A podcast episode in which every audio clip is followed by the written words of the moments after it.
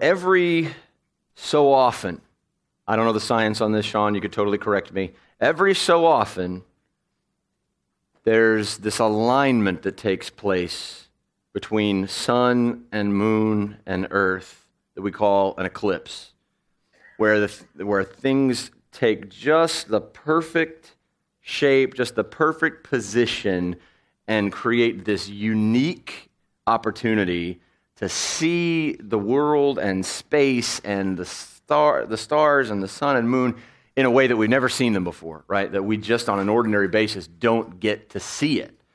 And there's this interesting thing that happens in that moment. The planets align, if you will, not the planets, he's going to correct me. The stars align. Uh, and, and this eclipse takes place. And it's always all over the news and Facebook, and everyone's going, okay, you got to go outside. But don't look directly at it, of course, but or get these special glasses and go look at the eclipse, right, and see this thing that's going to happen.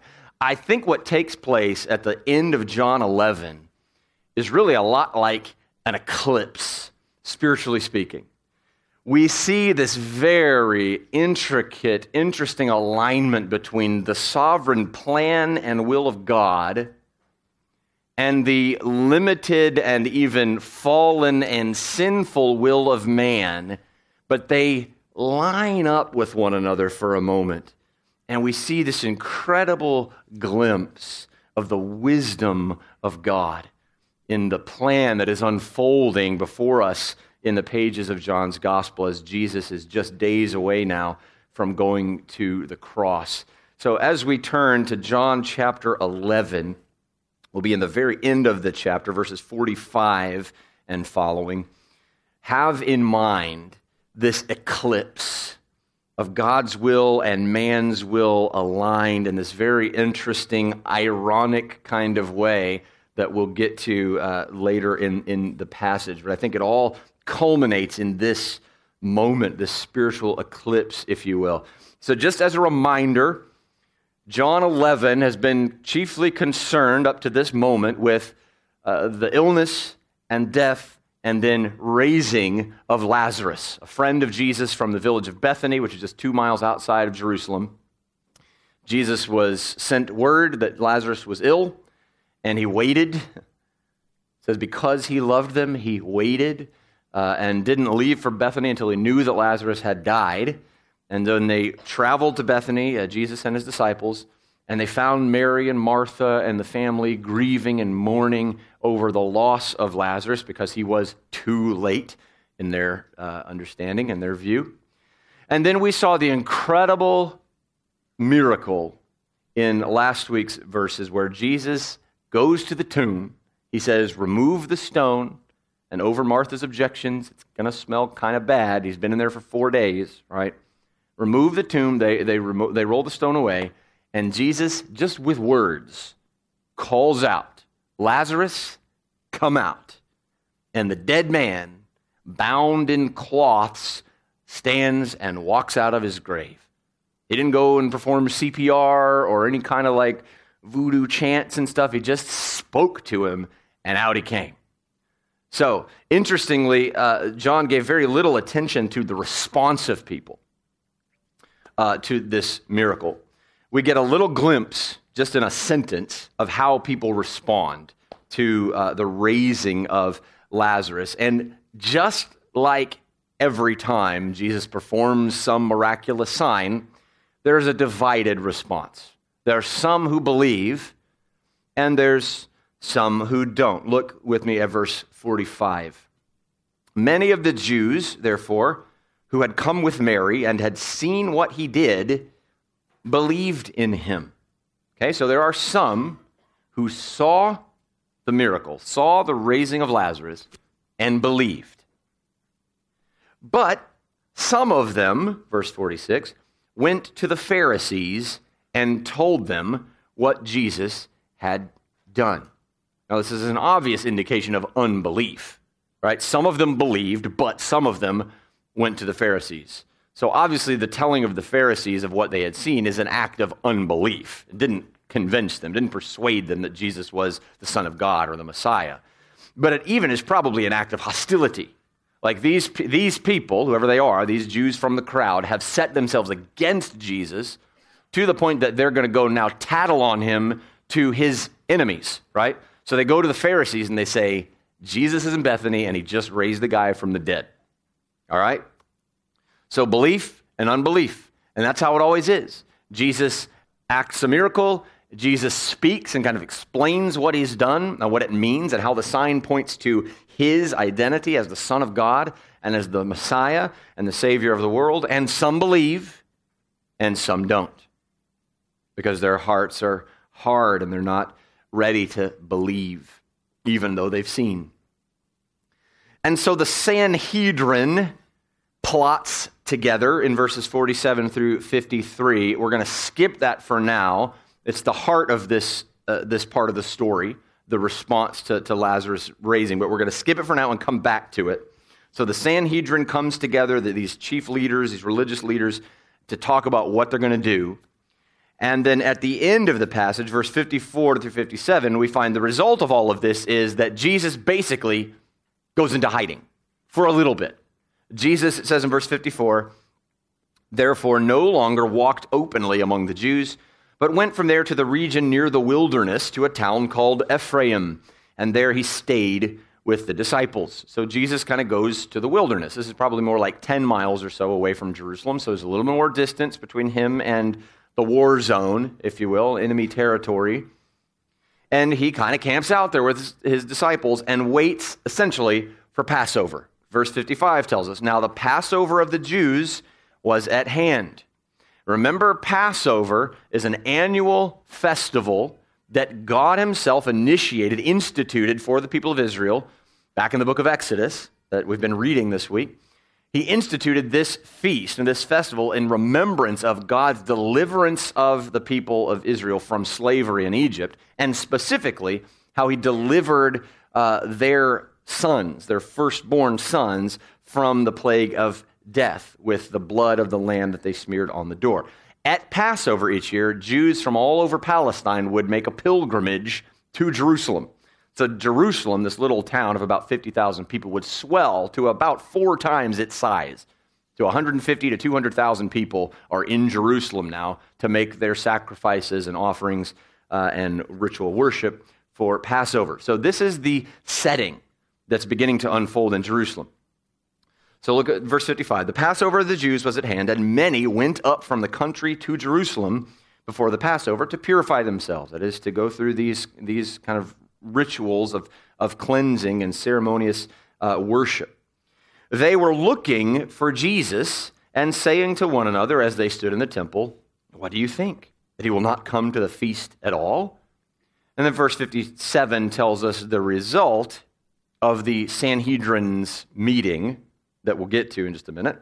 Verse 57 says, Now the chief priests and the Pharisees had given orders that if anyone knew where he was, he should let them know so that they might arrest him. So Jesus is hiding in the wilderness uh, until the Passover comes about. And as these Jews are coming into the city for Passover, there's a buzz, there's chatter about Jesus, and there's everybody knows the ruling. Okay, the Pharisees have said, if you know where Jesus is, tell us so that we can arrest him. So that's the shape of this part of the story, the response to the raising of Lazarus. All right? We're going to spend some time now uh, inside this meeting of the Sanhedrin. Now, the Sanhedrin is essentially the Jewish Supreme Court. This is the highest court of appeal, the highest authority for the Jews. It's the chief priests and the Pharisees and the kind of highest religious officials uh, in their nation and in their, uh, their religious system. So the Sanhedrin is the top dogs, right? So when the Supreme Court makes a ruling, it becomes the law of the land, right? That's pretty much what the Sanhedrin does. So they gather together Verse 47, uh, excuse me, verse 46 tells us. No, it is 47. So the chief priests and the Pharisees gathered the council, that is the Sanhedrin, the Greek word behind that is Sanhedrin, and they said, so the topic of discussion among this meeting of the Supreme Court, among this meeting of the Sanhedrin is, what are we going to do about Jesus? What are we going to do about Jesus? Verse 47 they gathered together and they said, What are we to do? For this man performs many signs.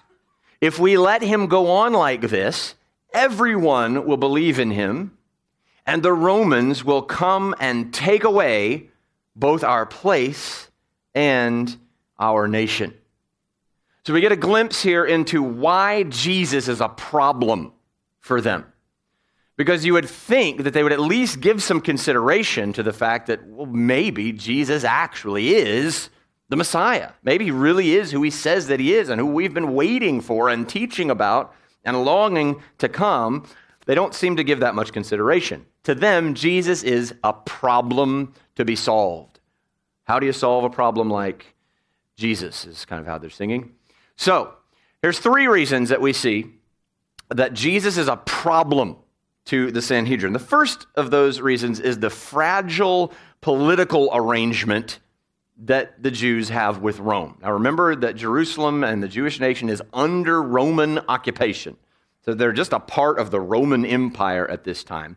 But as long as the Jews sort of kept to themselves and didn't cause a stir or things got out of hand, the Roman authorities were happy to kind of just let them manage their own business and their own affairs. So the Sanhedrin could make their rulings and determinations about how Jerusalem and the Jews around Palestine would carry out their kind of religious life together. And Rome was kind of okay letting them do that as long as things didn't get out of hand. So there was relative peace and freedom on the part of these leaders, the Sanhedrin, uh, to manage their own affairs as long as they could keep quiet, right, and not become a problem to uh, the emperor, all right? So, and that's an arrangement, but it's fragile, it's temperamental. Like things might go wrong. And if too much shifts and Rome kind of catches wind, then suddenly there's going to be an issue. So, the first reason that Jesus is a problem for them is that there's this fragile political arrangement between Rome and Jerusalem. The second reason that Jesus is a problem to them is messianic expectation among the Jews. In other words, the Jews have been looking for and waiting for the Messiah that was promised in the Old Testament scriptures. They read the prophet Isaiah and they read uh, the, the, Psalms and, and even the Torah, and they see there's this one coming who's going to reign on the throne of David forever. And he's going to lead God's people, Israel, into uh, this, this kingdom that's never going to end as Passover is drawing near, and thousands of Jews from around Palestine are making their pilgrimage to Jerusalem, there is a heightened religious fervor, if you will. This is kind of like a chief, this is the biggest festival of the year, right? So people are more aware, more in tune with their religious instincts and the teachings of God's word. There's this heightened awareness among the Jews at the time. And given the fragile arrangement between Rome and Jerusalem, manage your affairs, but kind of keep it quiet, and this, this religious heightening, this expectation, and this looking for the Messiah, who they believed would come in on a chariot and kick out the Romans and give the Jews back their land, right, and set up his kingdom. John Piper says this was like dry kindling waiting for the match of messianic fever to land. So, all it takes in this environment is for the people to become convinced we think the Messiah is here, for there to be an uprising, if you will. And they're looking for political revolt and revolution, and they expect the Messiah to bring it. So, the third reason, therefore, that Jesus is a problem to them is that he is really popular. Jesus' popularity is at its peak at this point. And we saw that in verse 56. As the Jews were coming into Jerusalem, they were looking for Jesus, right? I'm going to Jerusalem for my own personal religious voyage and pilgrimage to make sacrifice for Passover, but I want to know what Jesus is up to. I want to see, is he going to come? And they're even talking among themselves. What do you think? Do you think he'll come? Do you think Jesus will even be here? Is he going to be hiding because he knows the Pharisees are after him? Is he going to be there and make speeches like he has before and tell us who he is. People want to see Jesus. So his popularity is at its peak. And many are believing that Jesus is the Messiah, just as they said in verse 47, 48. If we let him go on like this, everyone will believe in him. And what's going to happen? Rome will come and take away both our place and our nation. So the problem for the Sanhedrin, these Jewish leaders, in a nutshell, is this the power and freedom that they enjoy in the current fragile arrangement with Rome will be threatened if excitement over Jesus as the Messiah leads to a Jewish uprising, because Rome will be forced to crush it. Rome will be forced to ride in and put them back in their place, and they will no longer enjoy their position and their power and their prestige. I find it interesting that they're not particularly concerned with whether Jesus is actually the Messiah or not. Their job, I mean, these are the chief priests and the Pharisees. Their job really is to teach God's word, lead God's people in his ways, and I would think, therefore, to recognize Messiah when he shows up. And if they do recognize him when he comes, what should they do? They should support him. They should believe in him. They should follow him. They should tell the people, we found the Messiah. Let's follow him. That is their job. And when he sh- but, but they don't care. They don't care if whether Jesus is the Messiah or not. All they know is if people go after Jesus, then our power, our position, our prestige are gone. And that can't happen. We love our place and our nation too much. So, what do we do about Jesus? That's where the Sanhedrin is. Sometimes Jesus is a threat to our position, isn't he? Sometimes going after Jesus, believing him, following him, speaking of him, taking a stand for him threatens our place, threatens our comfort, our status, our relationships, our jobs, our security. If I talk to another student about Jesus, I'm going to get laughed at. I'll be the religious kid. If I become known as a Christian in my secular workplace, I might not get that promotion that's been talked about. If I take a stand for Jesus in the public square, I might be ridiculed seen as narrow minded. I might even lose some friends. May the Lord grant us the courage to be those who believe Jesus, follow Jesus, and stand for Jesus, even when it means our relationships and our reputations might suffer because of it. Woe to these religious leaders, these teachers of the law who have the Messiah in front of them. And instead of bowing their heart and their knee and worshiping him and following him and supporting him, they devise ways to get rid of him because they love their place and their nation. May that not be true of us. May we always be willing to stand with Jesus no matter what it costs us. Something of a cautionary tale for us in there. Well, the Sanhedrin meeting continues where Caiaphas, the high priest, speaks up. He is, now, the, the high priest, if you, if you think back to the, the kind of uh, the sacrificial system and the system of worship that God instituted for Israel, the high priest is the one who is authorized to enter the holy place in the temple on the Day of Atonement, Yom Kippur. That's what that means. When the Day of Atonement comes, the high priest enters the holy place and makes sacrifices for the sins of the people. That's the high priest's role, to represent the people before holy God. Remember that because his role as high priest will become very important in just a few minutes. So Caiaphas is going to speak up. In verses 49 and 50, he offers something very similar to what Dr. Seuss said of the Grinch. He got an idea, an awful idea. The Grinch got a wonderful, awful idea. This is what Caiaphas is about to say. Here it is, essentially Jesus needs to die. That's his idea. It's too dangerous. The likelihood of the people following him and creating a stir that Rome can't ignore is too high. The risk too great. If that happens, the whole nation, that is all the Jewish people, will be in jeopardy.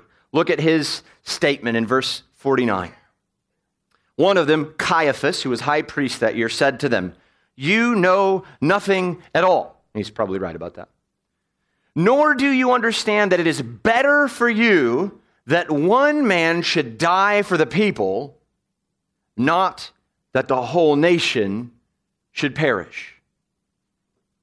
It's better for you that one man should die for the people rather than the whole nation perish. So if Jesus has such a following that is going to create this revolt and this uprising that Rome is going to have to come and squash, it's better for all of us if we just get rid of him. Why don't we just kill him? Just get him out of the way you can see this is a full blown, wicked, hard hearted, self obsessed motivation. Apparently, the Sanhedrin saw the twisted wisdom in his suggestion because verse 53 tells us that from that day on, they made plans to put him to death. That's the end result of this meeting. All right? We're going to kill him. We've got plans. We've got a plot to put him to death, and the plot will unfold in the following chapters. This is no longer an angry mob impulsively picking up stones to throw at him. This is an organized, legally sanctioned hunt for a national fugitive. That is what is going on with Jesus right now as he is hanging out in Ephraim with his disciples the Sanhedrin, the supreme court of the Jewish nation, go, we're going to get him and we're going to kill him. Now, here's where the eclipse starts to happen. Caiaphas utters this obviously godless, sinful, self preserving plan. Let's kill Jesus, let him die for the nation so that we can stay in place that we can maintain our position and our power and our prestige. But John, I'm so glad he did this. John gives us a glimpse into what's going on behind Caiaphas's words. There's something else at play in what Caiaphas says that Caiaphas himself knew nothing about. And Caiaphas becomes, if you will, an unwitting prophet of God. Look in verse 51 and 52. Caiaphas has just said, It's better for you that one man should die for the people, not that the whole nation should perish. And here's what John tells us He did not say this of his own accord. But being high priest that year, he prophesied that Jesus would die for the nation. He prophesied that Jesus would die for the nation prophecy is not just predicting the future. We tend to think of it that way. He's not merely saying Caiaphas predicted that Jesus would die. But that's not really what the prophets did, though prophecy sometimes contained a foretelling of the future. The prophets spoke the mind and will of God to God's people. That is what a prophet did. Caiaphas isn't just predicting that Jesus will die. He is speaking God's mind and will. Obviously, not of his own accord, as John says. Not because he intends to give honor to God or be a mouthpiece for God to the Sanhedrin or to the people. He is speaking unwittingly the mind and will of God when he says, It is better that Jesus die for the nation. And we see in this the subversive wisdom of God, where he takes something that Caiaphas intended for evil and he flips it on its head. See, Caiaphas only has self preservation in mind.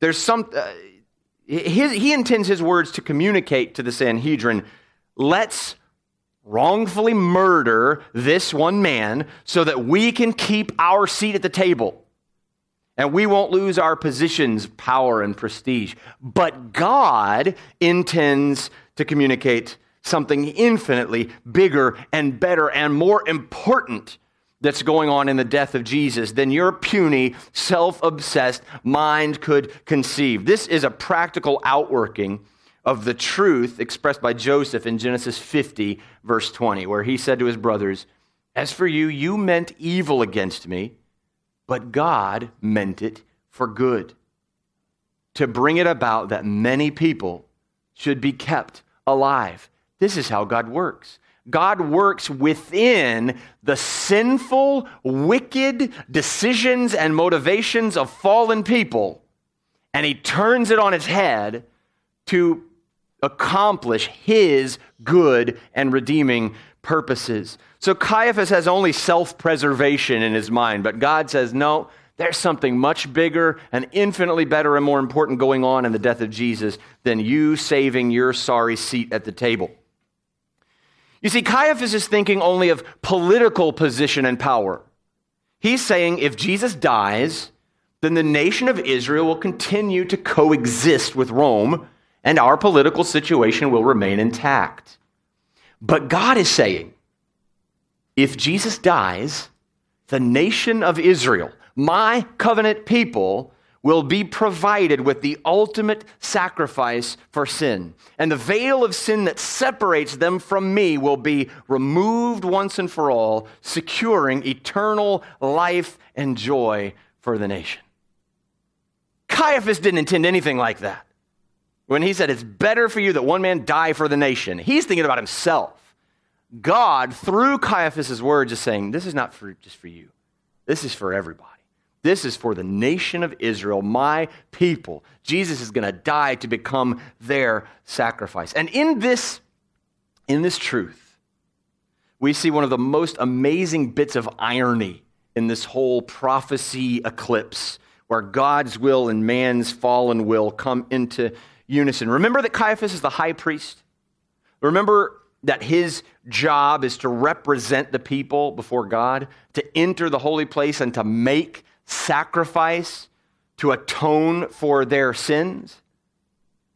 By Caiaphas' evil, self preserving scheme to do away with Jesus the troublemaker, he delivers the spotless Lamb of God to become the once for all sacrifice for sin, thereby making atonement for them and uniting them to God forever. This is what God is doing. This is what God is saying in the midst of his sinful, blasphemous hate and murder. It's not just for the nation of Israel. It's not just for your political situation. It's not certainly just so you can keep your position of power. It is so that the spotless Lamb of God, remember what John the Baptist said about Jesus back in John chapter 1 Behold, the Lamb of God who takes away the sin of the world and Caiaphas, the high priest, unwittingly puts forward the spotless Lamb of God as the sacrifice of sin for his people to make atonement. The eclipse. This is not what Caiaphas had in mind. The irony is so perfect and so beautiful that it could only have been devised by the wisdom of God. Such that Caiaphas' own words have an accidental double meaning, which tell us not only of the political uh, workings and personal motivations that would lead to Jesus' execution, but that reveal to us at the same time the deeper, truer meaning of Jesus' death and assure us that God is working all the while within, around, and through the sinful decisions and actions of human beings. This is our God. Praise God for his wisdom. I couldn't help but think of Paul's words in Romans chapter 11. Oh, the depths of the riches and wisdom and knowledge of God. How unsearchable are his judgments and how inscrutable his ways. For who has known the mind of the Lord? Who has been his counselor?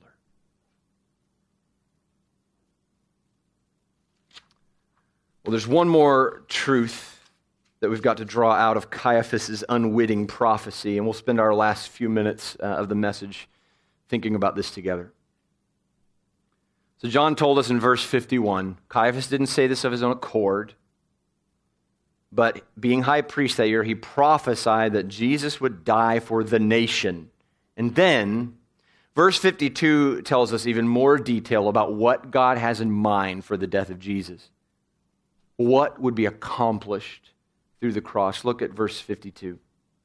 And not for the nation only, but also to gather into one the children of God who are scattered abroad. So that begs the question who are these scattered children of God? Who are the children of God that are all over the place? Now, a first century Jew might have heard that phrase and thought of Jewish people who were living in the various regions of Palestine, the various places around the Roman Empire, scattered, if you will, among the Middle Eastern nations. But I think John has something else in view. I think we have a context clue to help us out. Just one chapter earlier, in John chapter 10, Jesus presented himself as the good shepherd. He spoke of his care and provision for his flock. In fact, he said he loves and provides for his flock so fiercely that he lays down his life for the sheep. Verse 15. And then in John 10 16, he said this And I have other sheep that are not of this fold. I must bring them also, and they will listen to my voice. So there will be one flock, one shepherd. This fold refers to the people of Israel. And other sheep that are not of this fold are the men, women, boys, and girls from all the other nations, peoples, ethnicities, and languages around the world who are not a part of the covenant people of God by birth or heritage, because they're not Jewish, but who nevertheless would be included in God's one people because the Father had given them to the Son. And the Son would die to pay for their sins and bring them also to Himself. That's what he was saying in John 10 16. I have other sheep that don't belong to this Jewish fold. They're from other nations and places and peoples, and they're all over the place, and I must bring them also. This is us. This, these children of God who are scattered abroad are non Jewish people from all over the world throughout history who belong to Jesus Christ and for whom his death would seal a divine pardon.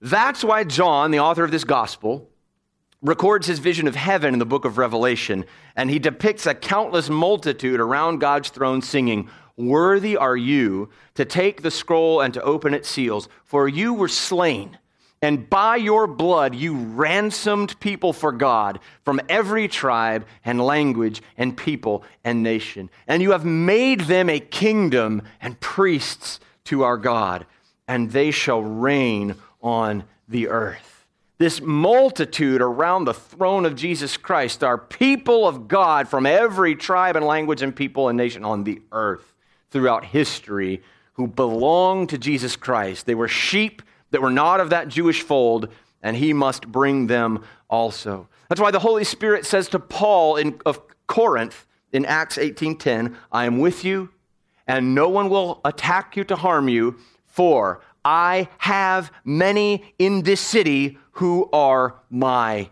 people. He prophesied that Jesus would die for the nation, and not for the nation only, but also to gather into one the children of God who are scattered abroad. What do you think the Spirit of God would say to us today about Baltimore?